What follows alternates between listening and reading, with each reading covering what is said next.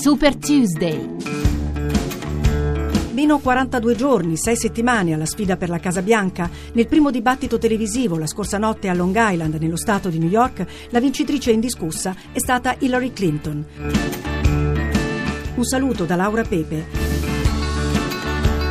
L'ex First Lady è apparsa in forma, sicura di sé, determinata, perfino più sorridente e simpatica del solito, ed è riuscita a piazzare diversi colpi, battendo ai punti un Donald Trump che ha scelto una via di mezzo tra un atteggiamento più presidenziale e l'essere se stesso, perdendo così efficacia, anche se in un paio di occasioni è riuscito a mettere in difficoltà la rivale, come sull'email gate, dove lei ha dovuto ammettere di aver compiuto un errore.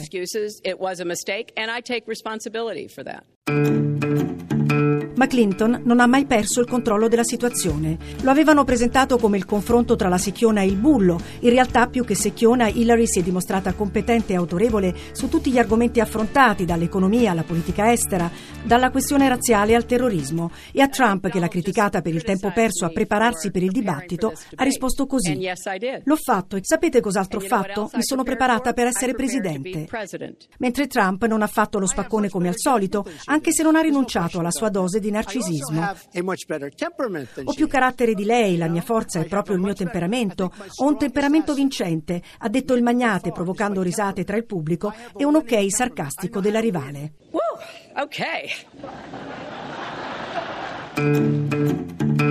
Nessun attacco su Bill e le sue infedeltà, ha spiegato Trump a fine dibattito, per rispetto della figlia Chelsea presente in sala. Trump ha accusato invece Hillary di non avere la stamina, cioè la tempra, la resistenza necessaria per diventare presidente. Lei ha risposto: quando avrà visitato 112 paesi, negoziato un accordo di pace o testimoniato 11 ore davanti a una commissione del Congresso, allora potrà parlarmi di resistenza. Ma l'ex segretario di Stato, nonostante gli sforzi e il completo rosso, il colore della passione e anche del partito avversario, Trump sfoggiava una cravatta blu democratico in un curioso gioco delle parti a colori invertiti, non riesce a scaldare i cuori, mentre Trump è apparso spesso impacciato e confuso.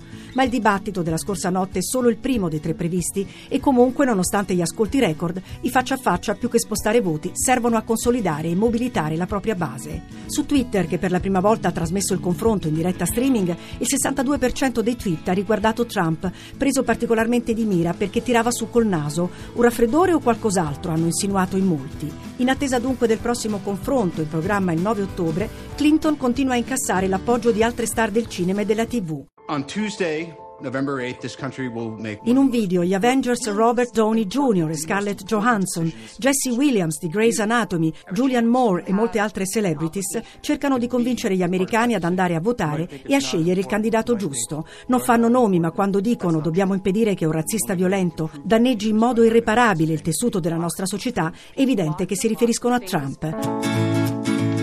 Seguiteci anche su Twitter, @Radio1 Rai. Il podcast è disponibile sul sito radio1.rai.it. A martedì prossimo!